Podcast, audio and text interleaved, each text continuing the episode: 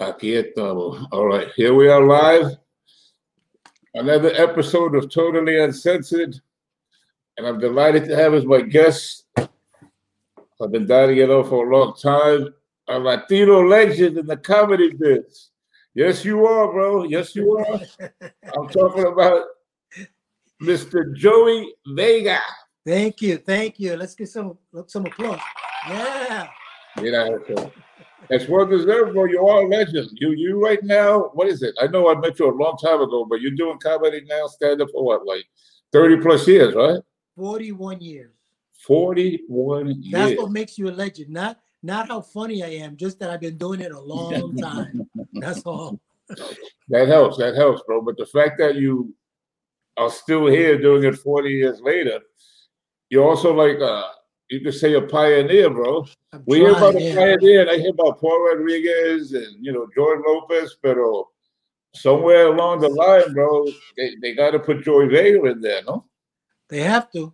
I I'd like for them to, but I don't know if they will. You know, it's just it's it's we're gonna put you there, man. It's just being here a long time. So, I'm, I'm, but you came out after Paul Rodriguez, right? Um, I think so. I don't know. Could have been a couple of years because I started in 1980. 1980. Do you remember how we first met? Do I remember how we first met? Yeah, how you and I first met. Well, I know it had to be in the Bronx. Right, it was the Bronx. Uh, probably. Um, what comedy club? Probably the tryout in uh, in Westchester. Wow, I remember the tryout. That's right. Actually, where I first met you was in Yonkers at Shooting Stars. There you go. And you were headlining.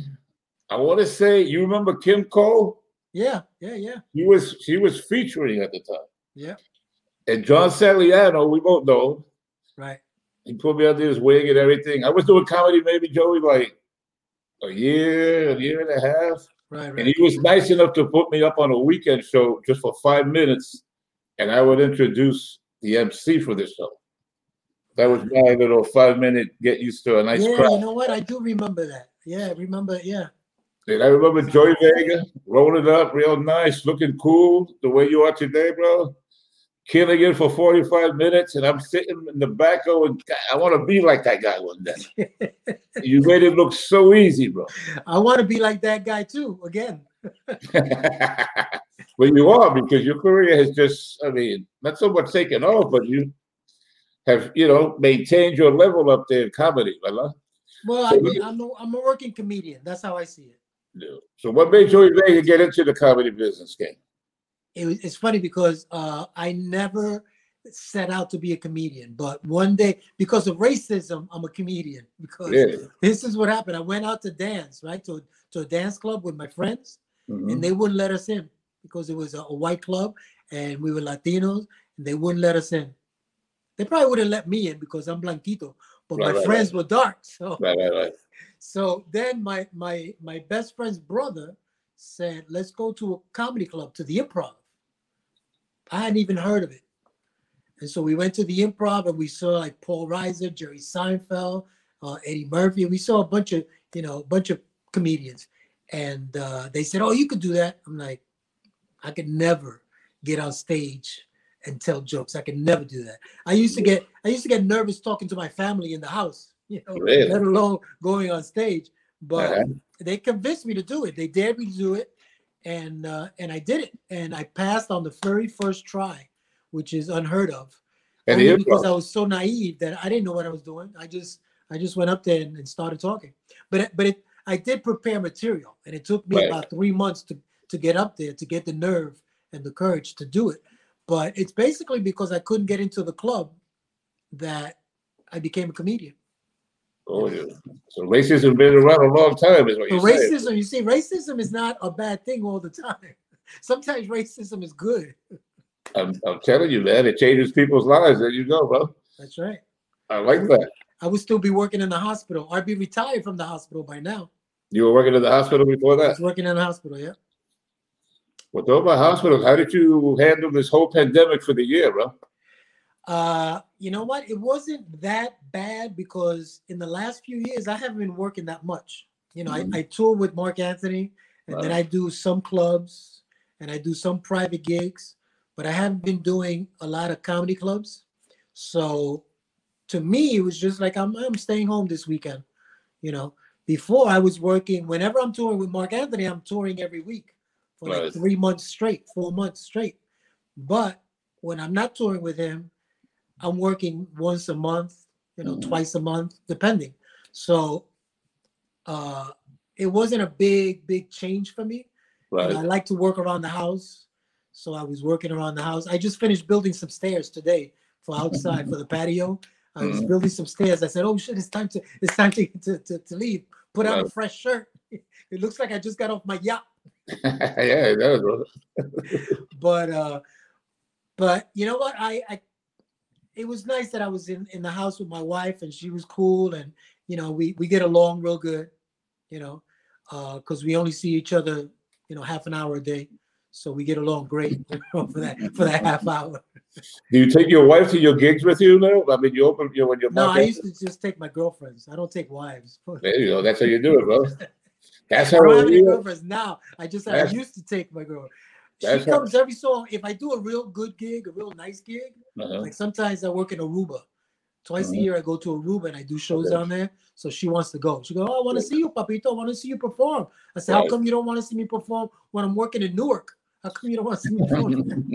you know. That reminds me of the movie Goodfellas, right? Was it Goodfellas? Where you take the the married your wife to the good gigs and the side chick to the yeah, yeah. You take them. Saturday night is for the for the for the gumaras or whatever they call it. The second gig. We're talking about like touring for Marc Anthony, right? Like how many years have you been touring with Marc Anthony?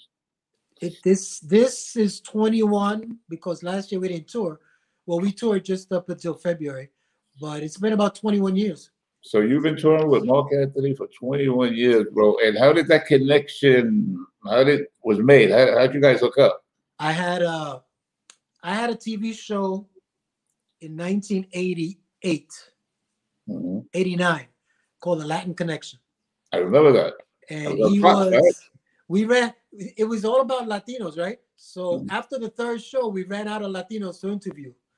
Because you know there was no Jennifer Lopez, there was no Shakira, there was no Ricky Martin. Mm-hmm. You know, so after the third show, we kind of ran out of people. So we had right. a lot of uh, uh, uh, not house music. What's the other music? Uh, freestyle artists. Mm-hmm. And Marc was about 18 or 19 years old, and he had just written a song for uh, Safire. Boy, I've been told. And he came along, you know, when she was performing on the show, and um, we said, well, let's interview him. You know, we don't we don't have guests. You know, we got right. so we interviewed him. He had long hair. He had the little glasses. Right. You know, and uh, and we we interviewed him, and he always like he's very funny. He's a very funny guy. Right. He loves comedy. So when he found out I was a comedian, he said, "Oh, let's go have something to eat after the taping." And I said, right. "All right, yeah, let's go." So we started talking. We became friends, and then he used to always.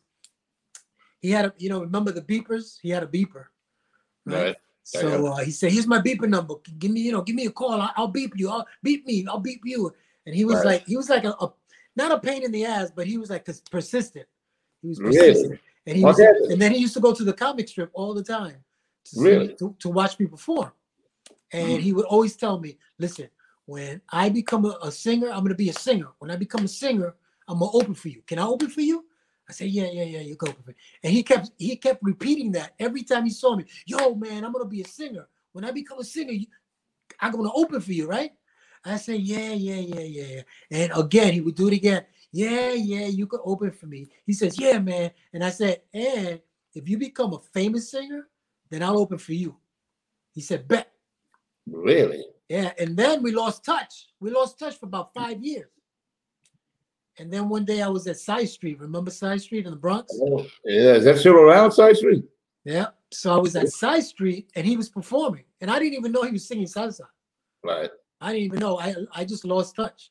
Right. And uh, they, I said, "Who's performing tonight?" They said, "Oh, Marc Anthony." I said, "Wait a minute, Marc Anthony? Little Marc Anthony? He's singing?" I go, "Yeah, yeah, he's he's he's, he's getting very popular too." I'm like, "Really?" Uh, he probably won't even remember me anyway. Whatever. Uh-huh. So I was sitting down, right, and he just happens after his set, he happens to walk by. He goes, "Yo, Joey, what's up?" I said, "Oh, nothing much, man. Congratulations. You said you were gonna be a singer. Now I'm gonna open for you." And at that point in my life, uh-huh. I was down and out. Really? I but nobody knew it. But you know, everybody said, "Oh, Joey, Latin Connection, Joey Vega, blah blah." I was broke, man. I couldn't even get gigs. And so he says to me, uh, "Oh, I'm doing some gigs, man." And we talked all night long. He says, right. "I'm doing some gigs, man. Uh, I don't want to offend you, but you want to you want to open the show?" And I, in my head, I was like, "How much? How much?" Because right, right. I needed the money, man. Right, right. And uh, so I didn't even ask him. I didn't even ask him. I, I, said, "Yeah, yeah, let's do it. Let's do it." And it was at the uh, at the ballroom, the ballroom on fifty something street. Fifty, I think fifty first yeah, Street. Yeah, yeah. Broadway. So there, and uh, by this time now he had he had gotten a lot of. This was a few months later. By this uh-huh. time he had a, a, a lot of fans, and uh, it was standing only, standing room only, and and there was no seats. Everybody was standing up Right. And I went up on stage and the audience hated me. They hated me. They were like booing. And Marc was in the curtain and he was laughing his ass off because he he's a jokester. He's a jokester. Right. He loves comedy. And right. um, he said, "Man, that was horrible." I said, "Yeah, I know it's horrible. you don't have to you don't have to tell me it's horrible." He goes, "That was that was fucked up. They hated you." I said, "Yes, I got it. I got it." He goes, "Man, they hated you." Yeah, that's right. To him, it was a joke. To him, it was fun. Right. So, uh, so that was i mean that was the beginning of, of that and then uh next time i then he came to see me at um at the comic strip that same night after okay. after he did his show right. i had a spot at the comic strip a late spot and he says yo we're gonna hang out we're gonna hang out with you and so he came to see me and then we hung out till like four or five o'clock mm-hmm. and then we kept you know calling each other and then when he did the um he did the madison square garden hbo special yeah he called he called me up. He says, I'm I'm taping on Saturday, but I'm doing a show on Friday too. Right. He says, come on down and check out the show. I said, all right. So I came down and it was Madison Square Garden, 20,000 people. And right. it was packed. And he did the show and he and then after the show, he goes, Yo, you want to open for me tomorrow? And I was like, Are you mm-hmm. kidding me? He goes, Yeah, man. We're taping the show tomorrow for HBO. Open the show. I said, hell yeah, open the show. So I they had to clear it with HBO, and I didn't I didn't get on air and I didn't get paid. Right. I just opened the show, but it was twenty thousand people. You know, it's like I never performed in a in a in an right. arena. Right. And that was 2000, uh, 1999, I think, 2000. And then after that, he had a tour, and he told me, "You want to go on tour?" And uh, I said, "Yeah, let's let's do it." I mean, after all, I was broke. right, was, right, you know, uh, and then things got better and better. We did that tour, then we did another tour, then another tour, another tour. We did it. We did a tour in 2002. That uh, that famous Puerto Rican story. Yeah, we're gonna save that one for later. Oh, you gonna save that one? All right. We're gonna save that. We're gonna save that. What happened in Puerto Rico during that gig. Tune in for the for for what went on in Puerto Rico. That's right. You're gonna have to wait till the end of this interview here. To find out Let me know because it's a long story. what happened to Joey Vega in Puerto Rico, bro? Only a comics nightmare, man. Uh, that's been 18 years, 20, 19 years, and that thing still follows me wherever I go, man. But, but I, don't, I, don't, mind talking about it. you know, it's it's no big deal to me but that's one thing about you know being comedians and stuff. You know, we got these gigs, you know, and sometimes people think you know we can get. They don't realize who they sometimes messing with on stage. You know, they figure everything is cool. Like you know, it's almost like as fans, right? At games that they heckle you and stuff. Not that we get heckled, but I guess the point I'm making is I don't remember Dangerfield, bro, during prom season. Oh man, most is bro, I remember doing that for like two years. You know how it works, you know, midnight show. Yeah. And he never ran it where it went from beginning to end. Like I would open up the show, let's say, you close the show. Right. I go back up again for that same audience and do this same act. Yeah. Then the audience is looking around, going, "We already heard it," and they already get pissed off, like they're complaining. They walk out. Whatever walks out, replaced with new audience. You understand? So now the first comic, you know. Anyway, long story short, I don't know what happened, bro, but and if you want to talk about it, but do you remember once? I don't know what happened, but stage left where you had to go into the audience. was this in, in, in Dangerfield? I didn't mean to bring it up, no. This was at Dangerfield. I don't I know remember, what I don't, know what the guy said to you, but the guy was hmm? go ahead. The guy was sitting stage left. I don't know what he said, but you had like your blue blazer on. It's funny how I remember this stuff. What you were wearing. This is like 20 some years ago. You took the blazer off, bro, and just went through the audience to the back to challenge this dude who said some shit to you. You, know, you know what? I don't remember that one, but I remember I I've done that before. Once, oh, okay. You know, like I'm, I'm, real mild mannered. I'm real cool, real nice. Right. Ah, yeah, yeah, yeah. But then I get to that boiling point mm-hmm. and I lose it, and I just like it's it's on now. And one time in Dangerfields, they they rented out the club. Some guy rented out the club. Right. And he had a busload of all his friends come down from Brewster, New York, and they were heckling everybody. Yeah. Heckling everybody, everybody, everybody, and every. And then it was my turn to go up, and I was like, I'm not in the mood for this shit. And Tony Bavacqua says, "Watch Joey, he could handle it." Mm-hmm. I went up there and they started heckling, and I can, you know, and I tried and I tried, bam, bam, bam, bam, and then some girl yelled out "spick," something like that, and I was uh. like, you shouldn't be saying that shit. Oh yeah, yeah, yeah, spick. You, you got a small. Can I can I curse? Yeah, yeah. Say what you want, bro. I said. She said, "You got a small dick. That's why." I oh. said, "I know. Yeah, my dick is small. So let me put it in your ass and see if you're gonna feel it or not." and then some guy said something, and then I had had it. I said, "Listen, listen, motherfuckers. I'm gonna wait outside of the bar, and I'm gonna kick all you hillbillies' asses one by one." right? So I went outside, right? And I'm standing right. by the bar, and and the big guy, uh, the big Irish guy, the bouncer, he was right. like, "Come on, Joey, you can't stand here. Let's go. Come on."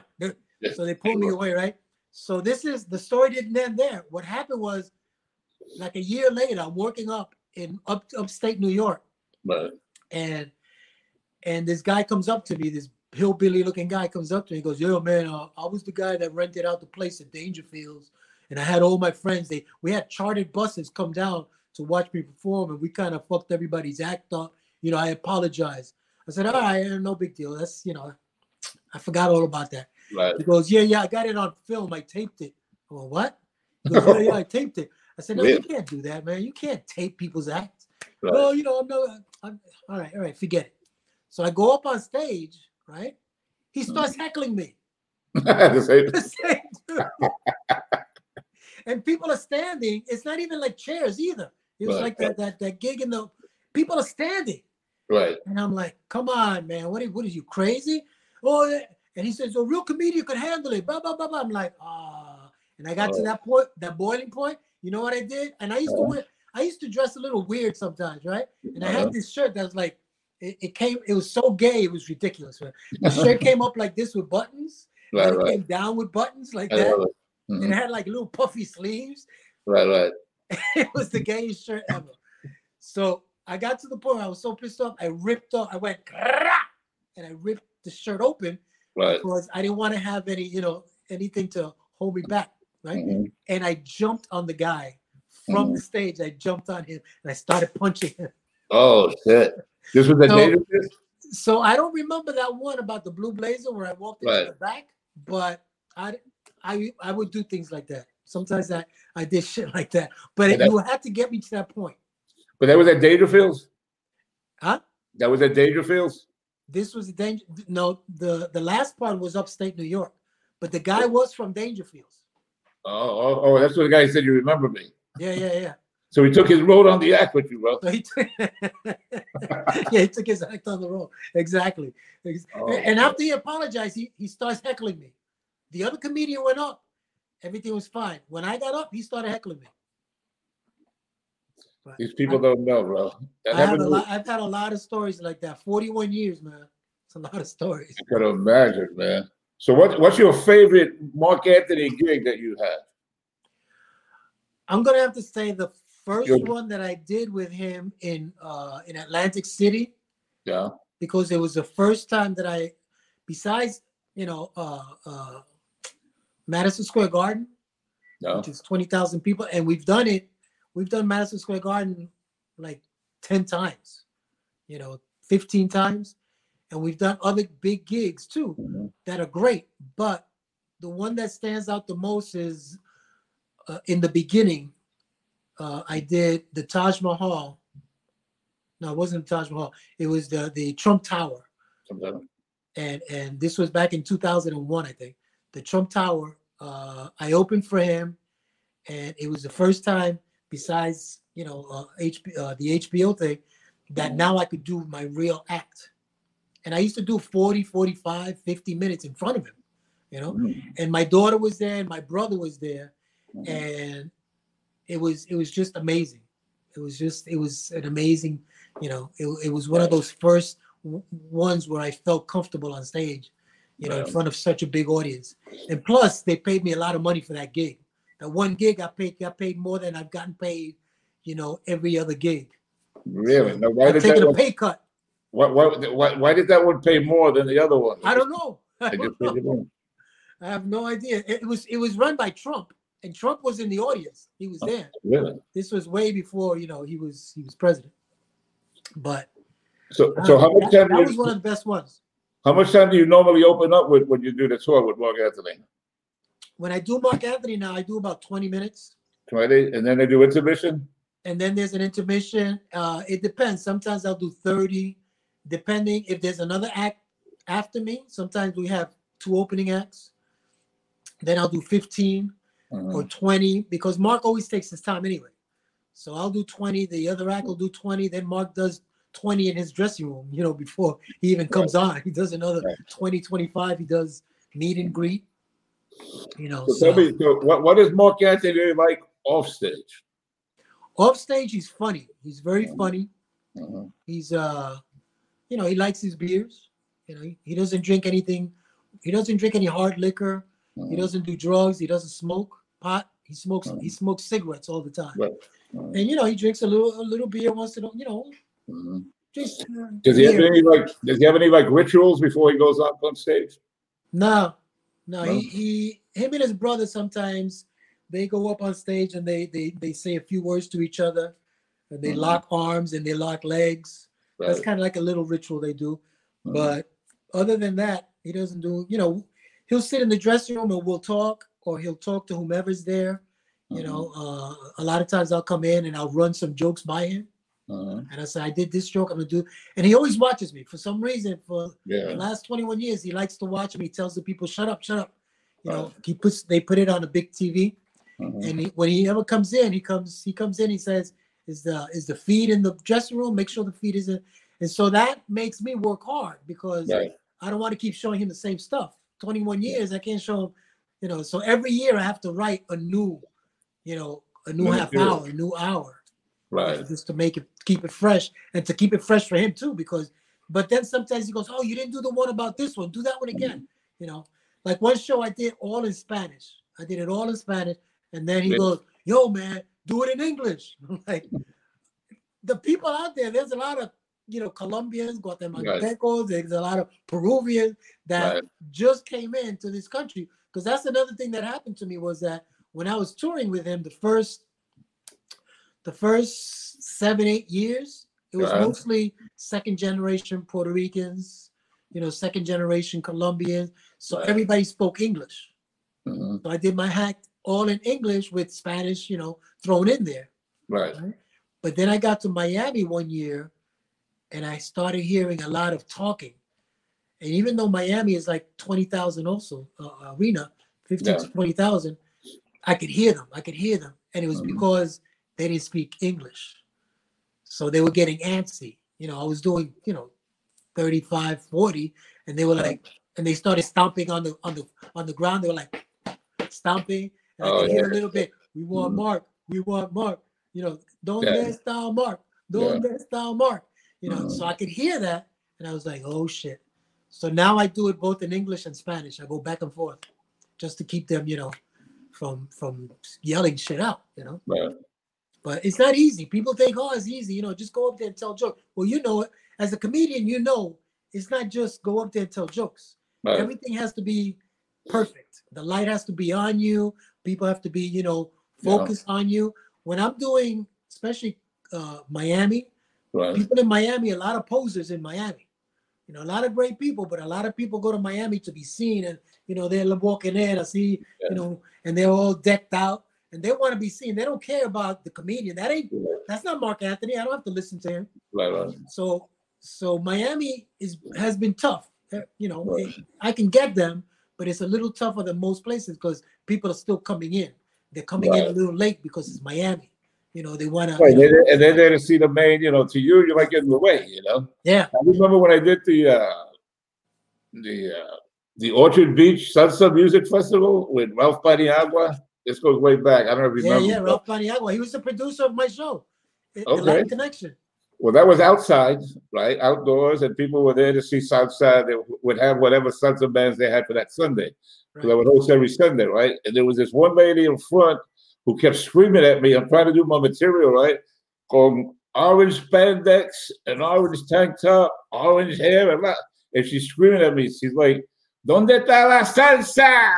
Right? And I'm ignoring her, bro. Like, "Donde está la salsa?" After the third time, she was missing teeth, right? I go, ¿dónde está los dientes? the place went nuts, and you know, Ralph got pissed off at me and shit. You know, whatever. Ralph got pissed off. I, no more, I saw him. I saw him in Miami uh-huh. at one of the Marc shows. Está viejito. Está viejito. You know, he fired me, bro. It, was in the post. He fired me. It came out in uh, page six.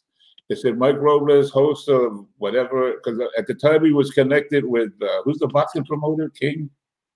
Don King, remember oh, him? Don King, yeah, yeah, yeah. It was King Paniagua Productions and Bobo Mike Robles host fired for saying the N word, right? And then basically what it was, I said the word nipple. I said nipple. It was one of those things where the crowd was so electric. I said something stupid like, "Oh my god, my nipples just got hard." You know, basically that's that's what came out. You know. Well, he couldn't do it. His son, Paniagua Jr., called me on Monday and said, We have to let you go. I said, Well, what, what happened, man? He goes, Well, you know, you said nipples on stage. I said, You gotta be fucking, Joe, you gotta be kidding me, bro. Anyway, long story short, but I don't think he's spoken to me since then. So if you speak to him, bro, just tell him I say nipples. yeah, no, I didn't. I, I spoke to him briefly that day. He called me over and I'm like, oh shit, this is Ralph Paniagua. And he goes, hey, how you doing? I said, good, good. He goes, hey, I'm over here in Miami, blah, blah. And that was it. Mm-hmm. After that, I, I didn't, you know, I, I hadn't spoken to him at all. Uh, but yeah, it, it's amazing that, you know, in, in, in Orchard Beach, you can't right. say nipples, but you see nipples all over the place. You, know? you see them all over the place. People drinking weed, doing nasty shit. Yeah. But I say nipples, and it's like, oh, oh. I know I, that's the thing about comedians. We get scrutinized. Comedians, we're the last ones to have freedom of speech, and now yep. they're taking that away from us. Yeah. And now, you know, oh, you said this 10 years ago. You said that. Yeah, yeah. Everybody was saying that 10 years ago. You know, so what? You did, you know, I, I want all this cancel culture. Right. I want it when it comes back to them, then mm-hmm. they're gonna be like, oh shit, wait a minute. Yeah. I didn't mean it that way. Oh, right. but you said it. You know, you got people fighting.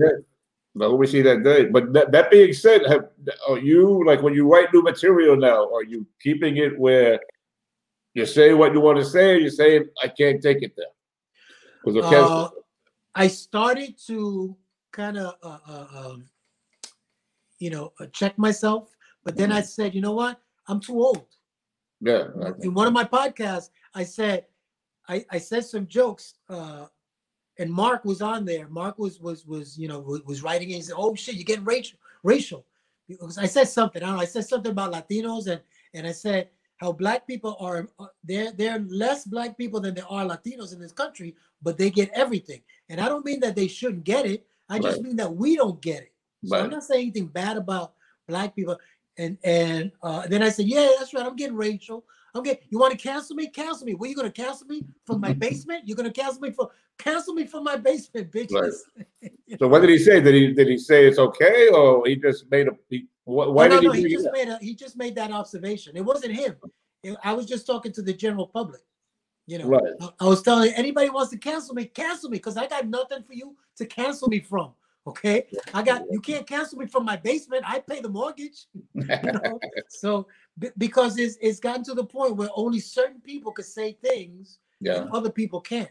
right. You know, and they they, they want to go after you just for the hell of going. Right now, I heard I heard this is this is how ridiculous things are. I Mhm. heard In the Heights, the movie In the Heights, Yeah, right? It's supposedly a big hit, blah blah blah, right?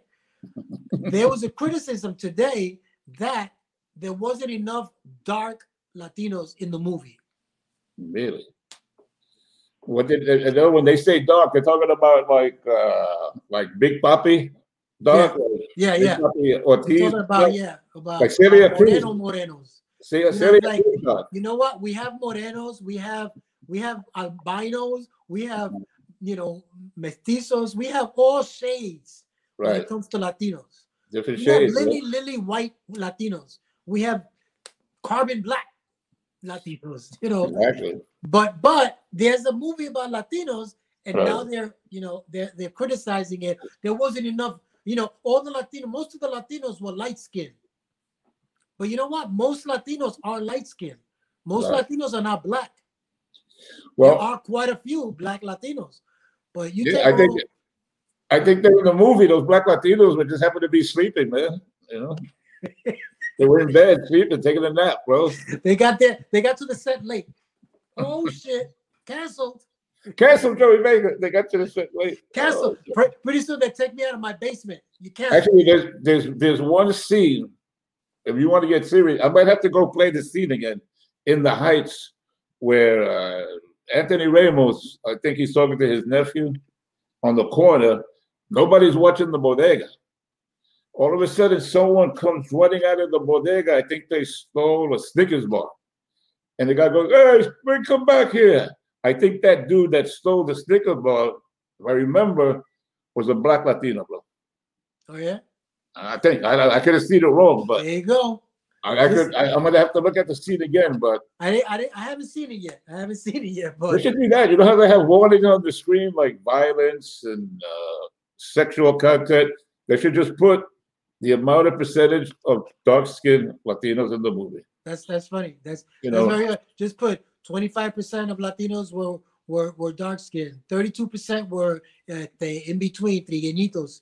You know, yeah. It's, it's ridiculous. They, you know what it is? Is that everybody has a forum. Everybody has a way of getting stuff out now. Everybody has a podcast. Everybody has a vlog. Everybody Right. has, you know, uh, uh, uh, uh, Facebook and and and and uh, Instagram. So now everybody has an opinion.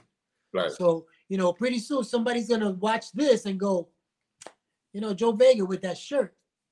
You know, he's trying to he's trying to make believe he's gay. He's not gay. Cancel his ass. Cancel his ass for trying to be gay. You know, we laugh at it, bro, but maybe you know, I won't be surprised one day if it's heading there. Just the fact that we're talking about the the colors in the movie, like it's getting rave reviews, you know, in the heights, and now there's not enough dark people. You know what I'm saying? What And let me tell you something. I I was born and raised in the Heights. I was Mhm. born and raised in, in Washington Heights, and I didn't leave Washington Heights till I got married Right. and came to New Jersey. And in the Heights, no hay tanto moreno. To this day, there's not that many morenos. There's Right. Dominicans that are black, and Right. there's and there's a but when I was growing up, there wasn't that many morenos at all. That At was one of the that was one of the uh, things that happened in the school in my school, George Mhm. Washington High School.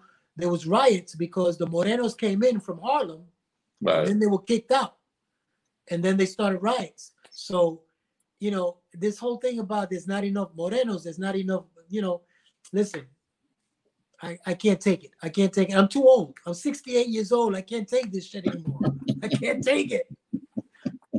Bro, you got I, I tell you what, bro, we just gotta do your Marc Anthony gig, nobody bothers you, 20,000 people, and forget this woke movement, bro, because it- it's amazing. But real quick, what did you think of the movie in the Heights?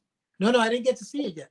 Oh, you didn't see that? No, I didn't see it. I didn't see it because out. uh, It's good, you know, it's cute. It's like no stereotyping, you know, which is nice. And it's his story about Washington Heights, and Right. you know, it's a musical, bro. yeah, I had no problem with it, you know. yeah. If, I if- you know what? If he portrayed what went on in Washington Heights, then even if it's stereotypical, that's what it is. You know, if they're playing dominoes outside, pero that's what happens. Right. You know, I saw it growing up. You know, not a lot because when I grew up, Washington Heights had still had a lot of white people in it. You know, uh, but I saw it. I saw it in the Bronx when I lived in the Bronx. When you know, from I lived in the Bronx for six years, from age six to twelve, right. and I saw everything that's stereotypical of Puerto Ricans and and Dominican. I saw it. So right. if it's in the movie, it's part of life. It's part, you know. So you know, it's just that people need to talk about. You know, they they need to express their opinion whether they're right or they're wrong, and they right. don't care if they're right or wrong. Right. Just want, and then and then the thing the thing is that their opinion sometimes it's what they think people want to hear. Right. So that's right. their opinion. Right. When nobody really wants to hear it, nobody cares. But right. so I don't know what's worse when we see the opinion rather than ignore it or actually address it. Yeah. Yeah. I have a the... problem, bro. Sometimes, I, most 99% of the time, I don't even bother with this shit. Yeah. But there's that one percent where I gotta go, I gotta answer this shit, bro. You know what I'm saying? And and then you get involved with some fucking idiot yeah. who has no clue, and it's like, why did I do this for? Man? I had I had a guy, I had I was looking at my reviews every time I was doing the, the Marc Anthony shows. Uh-huh. And I would get like thousands of great reviews. Oh man, you were funny, blah blah. I never heard of you. I, I was surprised. It was funny. Oh, I've seen you 10 times. It was good. And then I would got one or two bad reviews. And I was like, what? What do you think I'm not funny? you know, and I started to to it, he engaged me, right? And this guy wasn't just an asshole. He didn't understand. He goes, Why? I can't believe Marc Anthony would hire you, blah, blah, blah. And I'm answering him back. And I'm like, oh, fuck? I've been working with Marc Anthony for 20 years. Shut the fuck up, you know. Right, and then right, this right. girl says, You're a racist and a and a, a misogynist. Because I said, check this out. I said, I got off the stage, and one of my jokes is one of the things I go, No está la gordita. I love la gordita. No está la gordita. I love gordita. Come on, mm-hmm. gorditas. Raise your hand. Raise your hand, gordita. Mm-hmm. Raise your mm-hmm. hand because I could see you from here. You know, raise your hand. Trying to look all skinny. Right. And then I go on to talk about how much I like gorditas. So I get off the stage. This was at a Marc Anthony concert. I get off the stage, and the trombone player says to me, "Joey, this girl wants to wants to meet you. She told you were funny. She was laughing her ass off. She's beautiful. She wants to meet you. She's right there." So I walk over, you know, and I go, Hey, hi, how you doing? Did you enjoy it? She goes, You are nothing but a racist and a misogynist, and you hate fat people and oh. people, and blah blah blah. And she wouldn't stop. And I was like, Oh, and you offended me, and you offended my friends, and you offended her. And she just went on.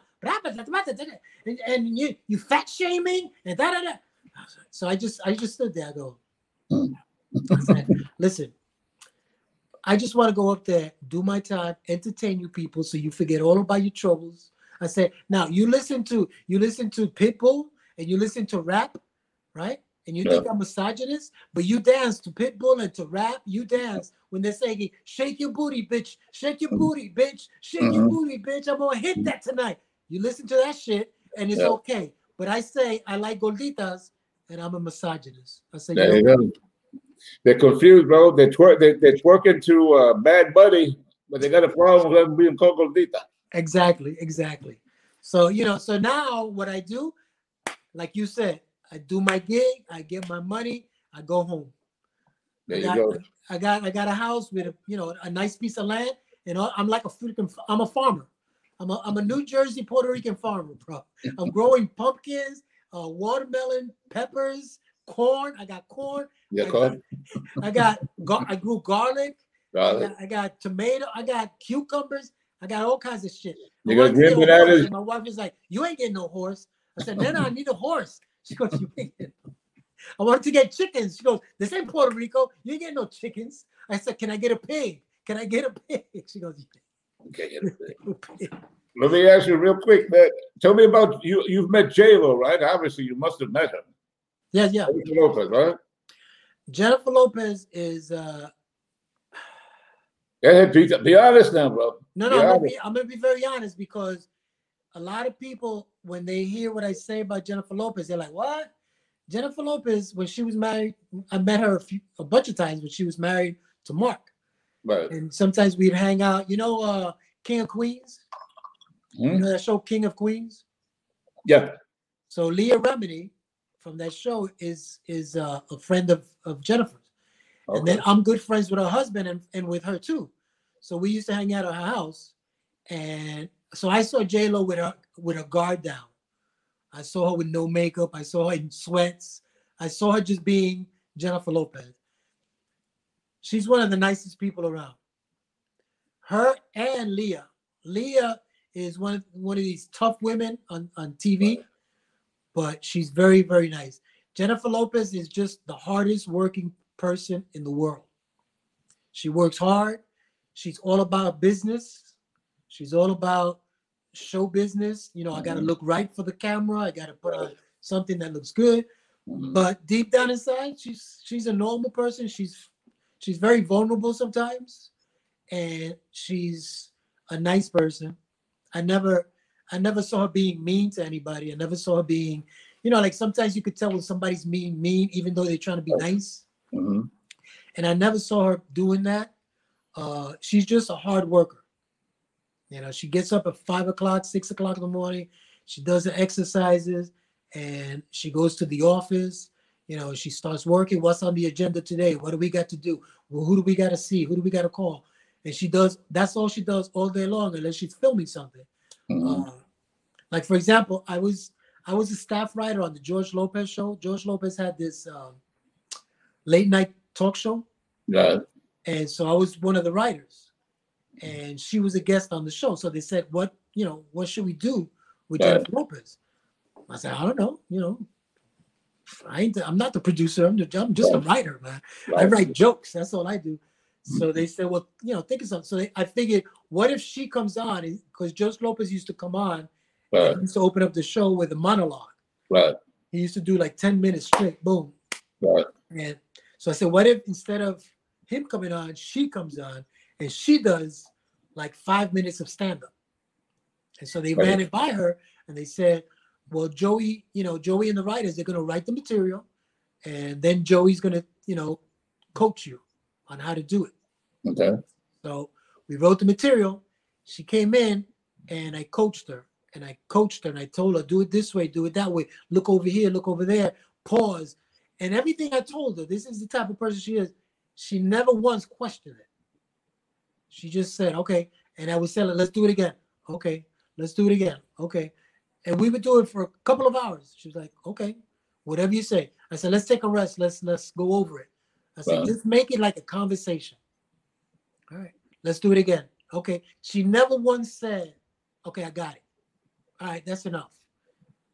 She went on and she killed it. She went on, she did five minutes of stand-up with timing, phrasing, pausing. She looked this way when she had to, because she's an actress. So she was acting right. like a comedian. Right, right, right. She was she was great. She killed it. Two weeks later, uh, Ashton Kutcher was the was the guest, and they said let's let's have him do stand up. Right. So we wrote five minutes of stand up for him, and they said Joey, go coach him, and you know do what you did with Jennifer. So, right. so I went in there within an hour. He was like, okay, I got it. You know, he didn't have that work ethic that Jennifer has. I go, but you know, we should do it a few more. I got it. I got it. I'm good. I'm good. He went on. He didn't do that well. Yeah. Thought, you know, eh. but Jennifer works so hard. She knows she's not the best singer. She knows right. she's not the best dancer. She knows she's not the funniest person. But when she sees somebody that could do that job, right. she'll watch them and she'll ask.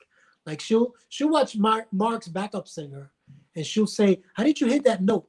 How did you do that? Oh, how did you do that?" and she'll she's a student because once the camera comes on, it's about Jennifer Lopez. Right. She doesn't have an ego off camera, so people don't know that she she was taught by Joey Vega how to do stand up. Right, right. People don't know that. They just go, "Damn, she's funny." That's being smart, you know. Yeah. That's I mean that's the extent of my you know like. I never went to the clubs with her or anything. I just, you know, I, I was at places where it was just relaxed, where she was just you know, she was staying at Leah's house for a while because they were renovating her house. Right. So she would be there in pajamas or in, you know, sweats. Right. You know, she would just be, you know, joking around and watching TV. So I saw the the other side that most people don't get to see. I saw that side of her being just a human being, you know. Right. It's like you and I. Like you could be feeling, you know, sick. I could be. I've been. I've gone on stage with 103 fever, but the minute that light goes on, Right. man, you know, we perk up. That's right. Right? People don't see all the stuff that's going on. Right? Now I heard you had a health issue for a while, or you. I. I mean, I don't know what's going Yeah. on, but you look healthy. You you sound healthy. Yeah, no, man. I'm not getting up. You know me, bro. You know, I don't. You know, I keep moving forward with with everything I got. You know, Yeah. but yeah, you know, I've had some health that's pushed me back in the sense I can't go out and perform as much as I want to. Right. Right. I got so many doctor's appointments to deal with what I got in my condition. So basically, now it's mostly a lot of treatments for what I have. And when I got the energy, you know, I do. Well, not with the podcast, but the pandemic, I didn't do anything. But I Right. picked my spot as far as stand up. You know, so I hope to go back to New York, and I like to go New York, Texas, LA. Those seems to be my three. Yeah, yeah, yeah. Yeah, that's why I saw you, Texas. Yeah, Was, was it San Antonio? I think it was San Antonio. Yeah, I think it was San We're going Antonio. back to. I think it was the was it the amphitheater. He's coming back. A matter of fact, to the AT and T Center Yeah, sometime in September. San Antonio, Houston, Dallas. Yeah, yeah. Yeah, so I'm gonna be texting you for some tickets. I don't know if you got the clout to get me two tickets, but You know what? I used to have big clout. Now they got new management, and it's gotten it's dwindled down. But I could probably still get tickets for, for where you in San Antonio. San Antonio. Yeah, I might be able to get tickets for San Antonio. If not, bro, you know, we, can- you know, we I can meet you at the side door real quick, you know, and just I walk around and just watch the show that way. Yeah, yeah. No, you could you could always you could always no you could always come. I'm here to see Joey Vega, right? I'm here to see Joey Vega. There you go. and then you know come backstage, go to the side stage. There you go. We'll work something out. I'm here to see Mr. Joey Vega. I want to close it out with the best story, bro, about your gig in Puerto Rico. This was it. Because I know when you told me the story, you were all psyched out because you're going back to Puerto Rico. You know, it's the motherland, right? Puerto Rico, and it's your people, the island.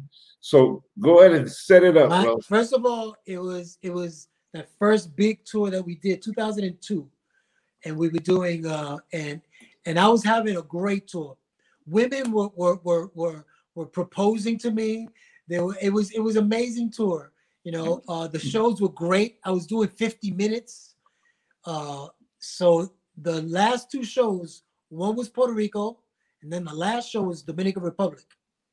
Oh. And I said, "Oh, I'm psyched out." I, you know, my parents had only seen me perform once at Dangerfields, okay, Yeah. and then they moved to Puerto Rico. And so now I'm coming back to Puerto Rico. You know, Marc Anthony's opening act.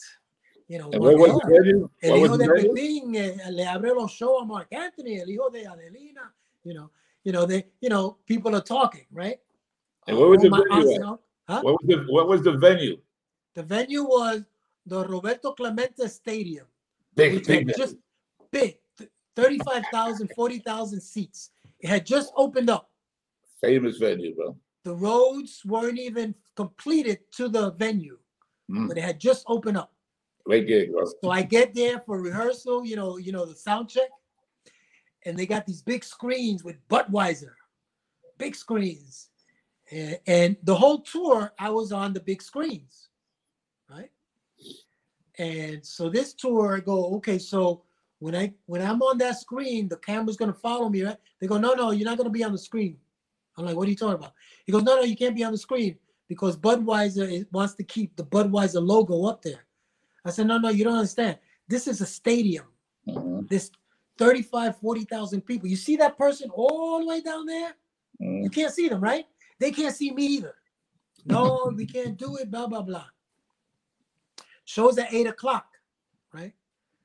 Nobody wants to, no, nope, can't do it. Sorry, blah, blah, blah. I said, you know what? You just screwed up my whole act. If they can't see me, now this is the first time I'm working in Puerto Rico too. Right. Now tell me who's at the show? Your pa- your mother, your so, father. so I have a limo. I get a limo to Yeah. pick up my parents because they're two hours away from San Juan, Uh, right?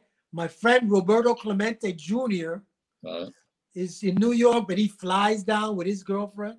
right, Uh, Tito Tr- Trinidad is in the audience. right. A bunch of like a bunch of sports figures, you know, Wow. Puerto Rican sports figures. They're all in the audience. My parents are right in the front row. I got them front row seats. Those are Now my parents. Boom, right there. And your wife and children too, right? Huh? Your wife was there with some of your No. children? No, I, no, no, Okay. my wife wasn't there. So, so eight o'clock comes around, and people are still coming in. Right? There was two other opening acts before me. Right?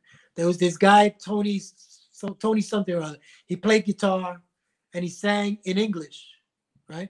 And they were giving away free Budweiser for the first hour and a half, two hours, whatever. So you know, all the Boricuas there, they're drinking. People are still coming in, still coming in. They delayed the show. They delayed the show. 8:30. People are like, "Don't "Donde está Marc? ¿Dónde está Marc?" Nine o'clock, the show starts.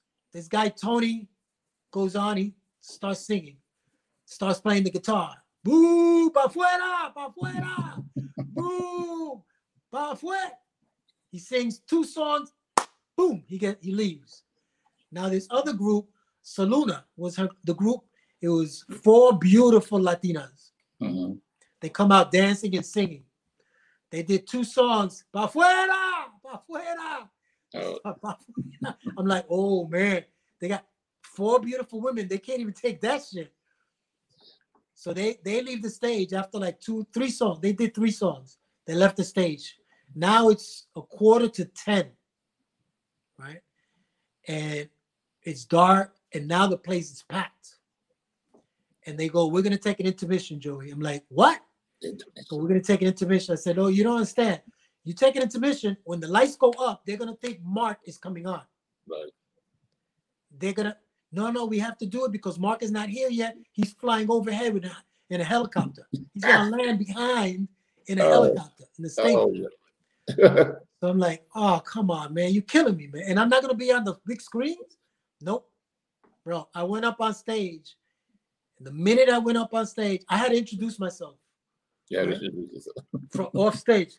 Y ahora vamos a presentar el comediante favorito de Marc Anthony, Joey Vega, desde Nueva York, Joey Vega. Boo, boo. Oh, Right. okay. I'm up there and I'm trying to do material. I'm trying to do material. I'm trying to do it in Spanish and English, Spanish.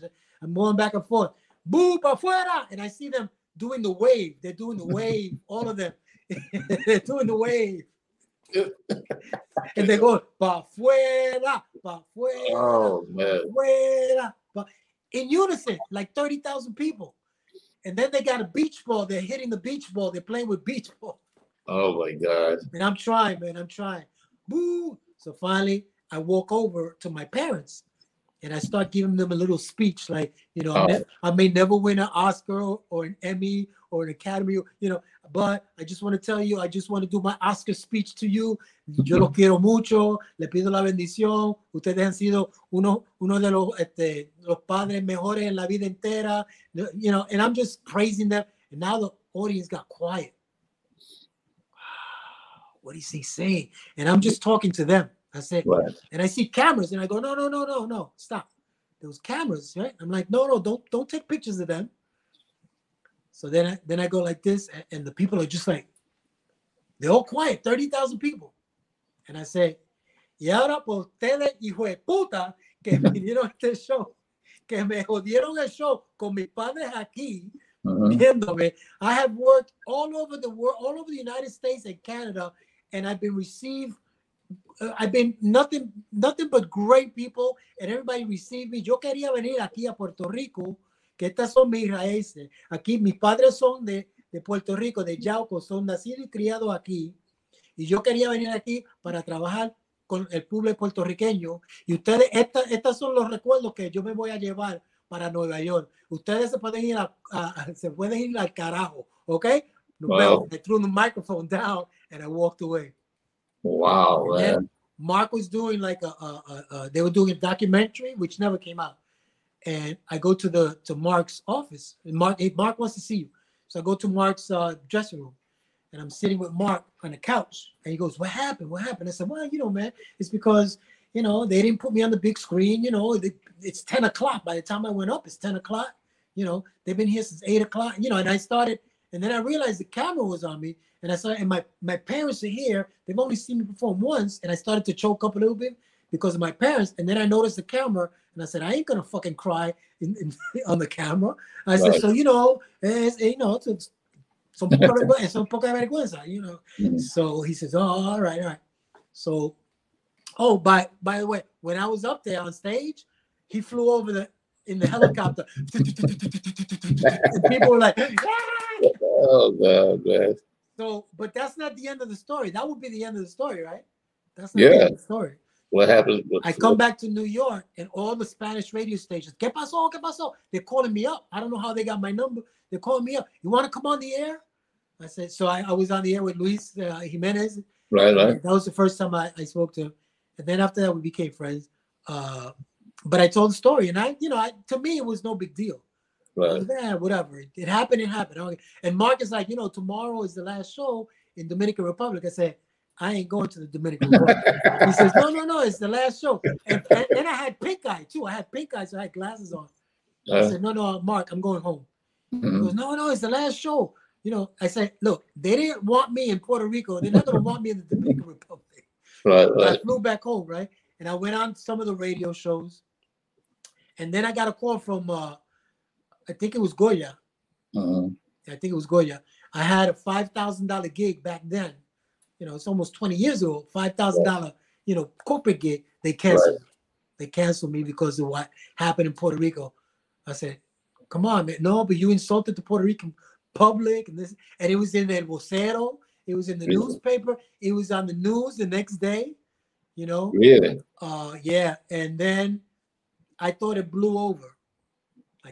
Five months later, my brother is walking. In, my brother was in Washington Heights and he goes to a, a, a to a newsstand and he picks up this this um, magazine, una revista, and on it it had ¿Por qué Marc Anthony ha traído a este para Puerto Rico que insultó el público puertorriqueño? Wow. And I framed it. I, I framed it. There's a whole big uh, really? article about why Marc Anthony brought me and I insulted the Puerto Rican public and that that's horrible and it had a picture of me like this. Oh, really? Yeah, and then it had a picture of my parents. I had a picture of my parents looking up like this, like oh. bendito. so oh. I took that article and I framed it. I got it in, in the other side of my uh, basement. Wow. That's, that's, the so it never went away. It never went away, man. And to this day, I haven't worked Puerto Rico with Marc. I went and I worked Puerto Rico with Chris Rock because I write for Chris Rock. I used to write for Chris Rock and I opened for Chris Rock too. So Chris Rock was doing Puerto Rico in one of his tours, and he said, "You got to come." I said, "I ain't going to Puerto Rico." He said, "No, you got to." So it took him like a month to mm-hmm. really convince me. He goes, "No, no, you got to come. It's a it's a comedy audience, man." I said, "I'm not going. I'm not going. I'm not going." And then finally he said, "No, no, you got to come. You got." So we went. I went to Puerto Rico and I did a show about five thousand people, and it was one of the best shows ever. Oh, right. They came to see they came to see comedy. Right. They right. spoke English and Spanish. Right. And when they saw me, they had never seen, you know, a Latino comedian open for another comedian. Right. You know, a well-known comedian like that. Right. So to them, that was like, wow, Joey Vega, oh my God, right. you know, oh, he opens with Marc Anthony too. Oh, it's hey. Right. Not only that, in Puerto Rico, they're not used to the Puerto Rican, the stand-up comedians from the States, you know? Yeah. They used to the island Puerto Ricans. I don't know if you ever seen the comedy, but you know, it's all Spanish and right. it's more like, you know, with that, you know, with those ingredients, you know. Yeah, but yeah. Coming from New York and going over there in English, bro. Yeah.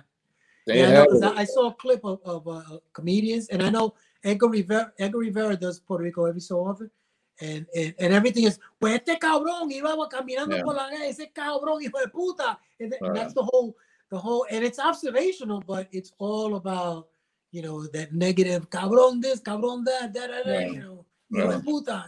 Even my cousins, they said, pero ¿por qué no le dijiste que se fueran para el carajo esos cabrones, hijo de puta? I said, no, I told them to que se fueran para el carajo, pero... Right. You know. All that other stuff, yeah.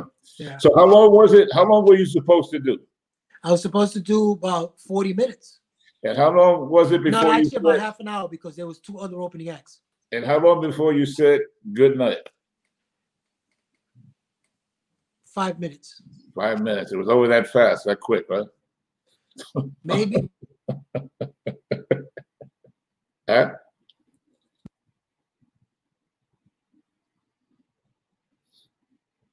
Oh, you went mute now for a second.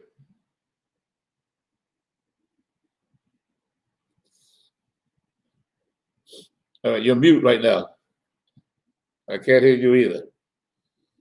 What? Oh, All right.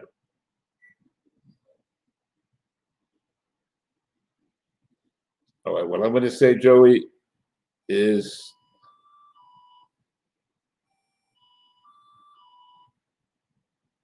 all right. I don't know if you can hear me, but we're going to say good night.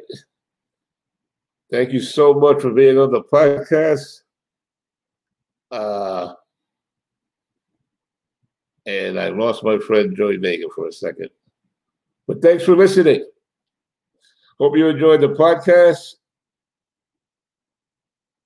And good night.